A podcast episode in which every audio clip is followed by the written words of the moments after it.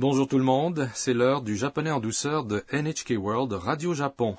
Je suis Adrien Lachance. Je suis Mélanie Marx. Découvrons ensemble le plaisir d'apprendre le japonais. Nous arrivons aujourd'hui à la leçon 14. Notre phrase clé aujourd'hui est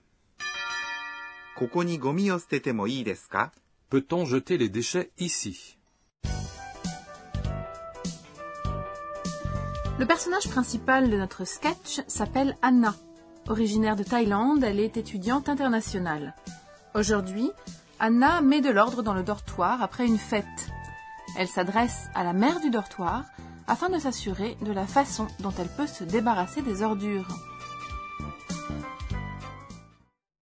Écoutons le sketch de la leçon 14. La phrase clé du jour est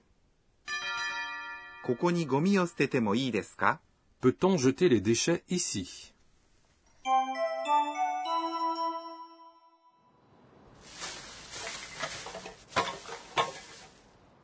母さん、ここにゴミを捨ててもいいですかそうね。缶は別の袋に入れてください。資源ですから。はい、わかりました。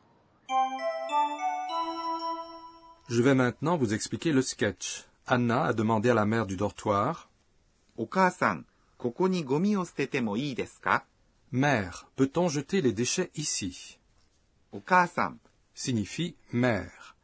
Pour les étudiants étrangers au Japon qui vivent dans un dortoir, la mère du dortoir fait office de mère pendant qu'ils sont ici. Anna l'appelle donc mère. Père se dit Otosan. Je vois. Koko signifie ici. Ni est une particule. Dans ce cas, elle indique l'endroit où les étudiants devraient jeter les déchets.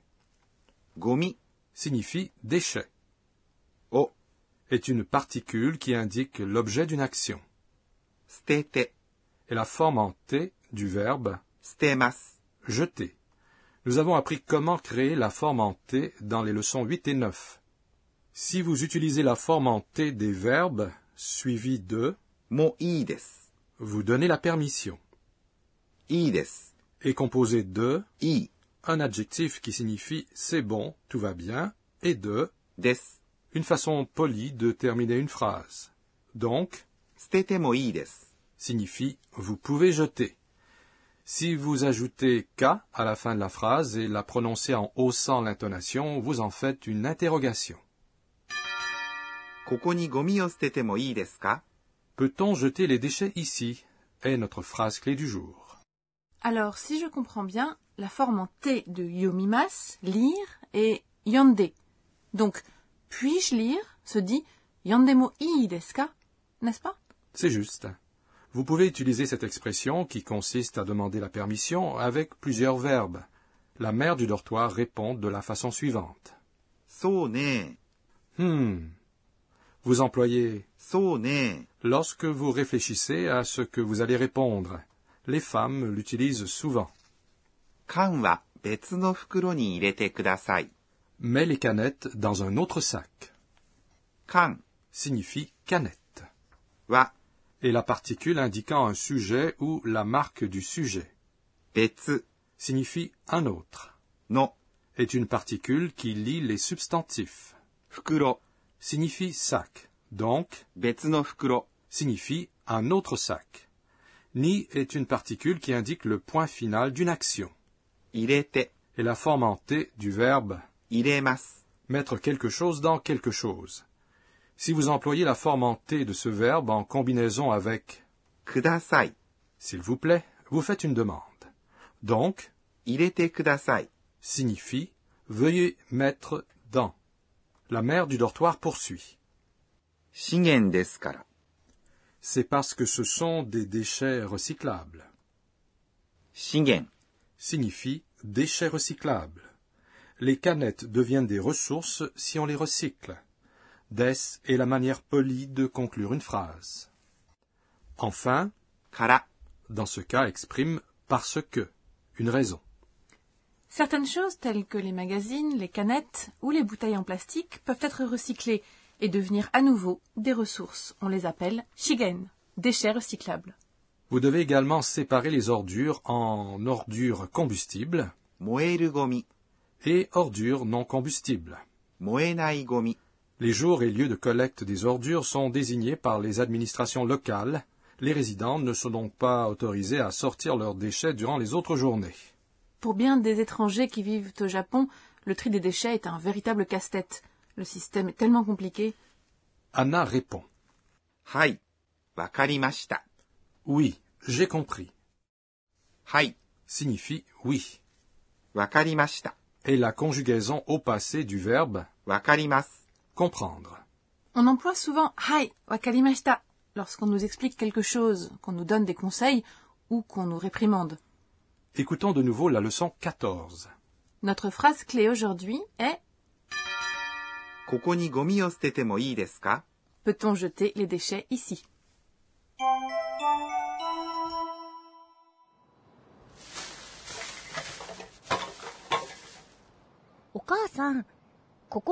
ゴミを捨ててもいいですかそうね。缶は別の袋に入れてください。資源ですから。はい。わかりました。 Passons maintenant à notre rubrique intitulée Enseignez-nous professeur. La responsable de cette émission, la professeure Akane Tokunaga, nous enseigne le point d'apprentissage du jour. Nous avons appris que l'on peut demander la permission en ajoutant mo i desu ka à la forme en T des verbes. Veuillez nous en dire un peu plus sur la façon de demander la permission. Interrogeons notre professeur. Si la forme en T d'un verbe et sont utilisées en combinaison, cela signifie que la permission est accordée. Plus précisément, que l'action exprimée par le verbe est autorisée. Par exemple, si l'on souhaite dire à quelqu'un vous pouvez manger ou vous avez la permission de manger, on utilise la forme en T du verbe manger, qui est tabete. Et on dit mo On dit donc tabete Si c'est vous qui demandez la permission, vous ajoutez ka à la fin d'une telle phrase et vous la prononcez en haussant l'intonation. Par exemple, si vous voulez savoir si vous pouvez manger des biscuits qui sont devant vous, vous ajoutez ka après tabete moides et dites puis-je manger ces biscuits? Si l'autre personne vous donne la permission, il ou elle vous dira Dozo. Je vous en prie. Même si vous ne connaissez pas la forme en T du verbe taberu, vous pouvez montrer du doigt la nourriture que vous souhaitez manger et dire Ideska. Puis-je? Les gens comprendront alors ce que vous voulez dire. C'est pratique. C'était notre rubrique Enseignez-nous, professeur. Voici maintenant notre rubrique mots descriptifs des sons. Nous vous présentons ici des mots qui contiennent des sons évoquant des bruits particuliers, des voix ou des comportements.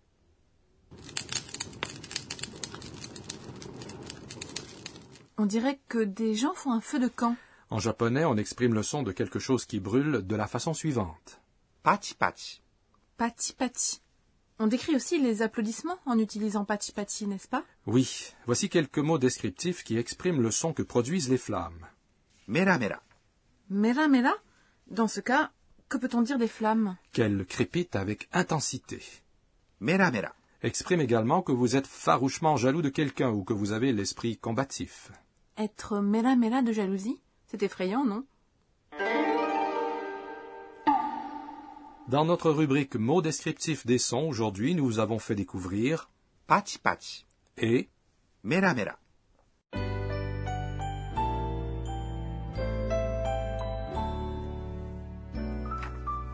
Avant de conclure, Anna se remémore les événements de la journée et ses tweets. C'est notre rubrique Les tweets d'Anna.